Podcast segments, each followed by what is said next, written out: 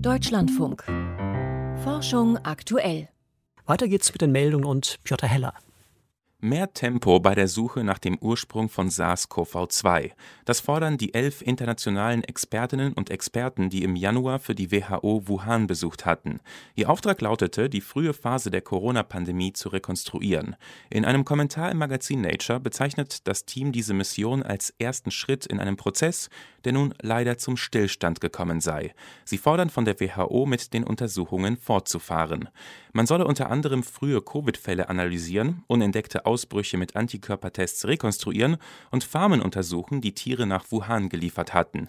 Die Zeit für solche Studien laufe jedoch ab, da etwa Antikörper im Blut Infizierter mit der Zeit verschwenden.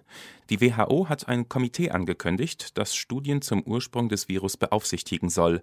Die Autoren des Kommentars bezeichnen diesen Prozess als zu langwierig. Ein experimentelles Medikament gegen Long-Covid war zum dritten Mal erfolgreich und soll jetzt klinisch getestet werden. Es handelt sich um den Stoff BC007, der eigentlich als Herzmittel entwickelt worden war. Ein erster Heilversuch bei einem Long-Covid-Patienten am Universitätsklinikum Erlangen hatte sich als erfolgreich erwiesen. Jetzt melden die Ärzte, auch bei einem weiteren Patienten und einer Patientin habe das Mittel angeschlagen. Symptome wie Erschöpfung, neurologische Störungen und Muskelzuckungen seien innerhalb von Tagen gewichen. Jetzt soll es keine weiteren Heilversuche mehr geben. Stattdessen planen die Ärzte klinische Studien. Sie sind eine Voraussetzung für ein mögliches Zulassungsverfahren des Medikaments. Polizisten haben in Brasilien ein Flugsaurier-Skelett beschlagnahmt. Wie Forscher im Fachblatt PLOS ONE berichten, ist das Skelett fast vollständig und weist Reste von Weichgewebe entlang der Knochen auf. Es ist eines der besterhaltenen Flugsaurierfossilien des Landes. Beamte haben es bei einer Razzia in Santos sichergestellt, einem der größten Häfen Brasiliens.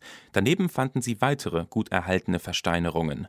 Immer wieder werden in Brasilien Teile von Flugsauriern ausgegraben. Es wurden aber auch wiederholt Fossilien bei Razzia Razzien sichergestellt. Sie waren für den illegalen Handel bestimmt. Forscher haben das bisher älteste menschliche Erbgut aus dem Wallacea-Gebiet entdeckt.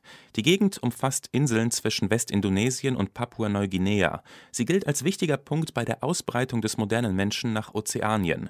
Das Erbgut stammt vom Schädelknochen eines Menschen, der vor 7000 Jahren bestattet worden war. Es stimmt genetisch vor allem mit den heutigen Bewohnern Papuas und den australischen Aborigines überein, enthält aber auch Anteile, die nicht zu diesen Gruppen passen. Das schreiben die Forscher im Magazin Magazin Nature.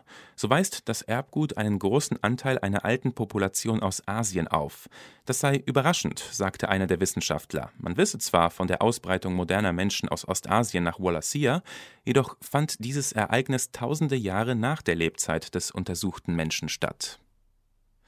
Eine dritte Pfizer-BioNTech-Impfung erhöht die Antikörperkonzentration um das Dreifache. Das zeige eine Phase-3-Studie mit 306 Probanden, wie die beiden Unternehmen mitteilen. Sie haben bei der US-Arzneimittelbehörde einen Antrag auf vollständige Zulassung einer Auffrischimpfung gegen Covid-19 gestellt.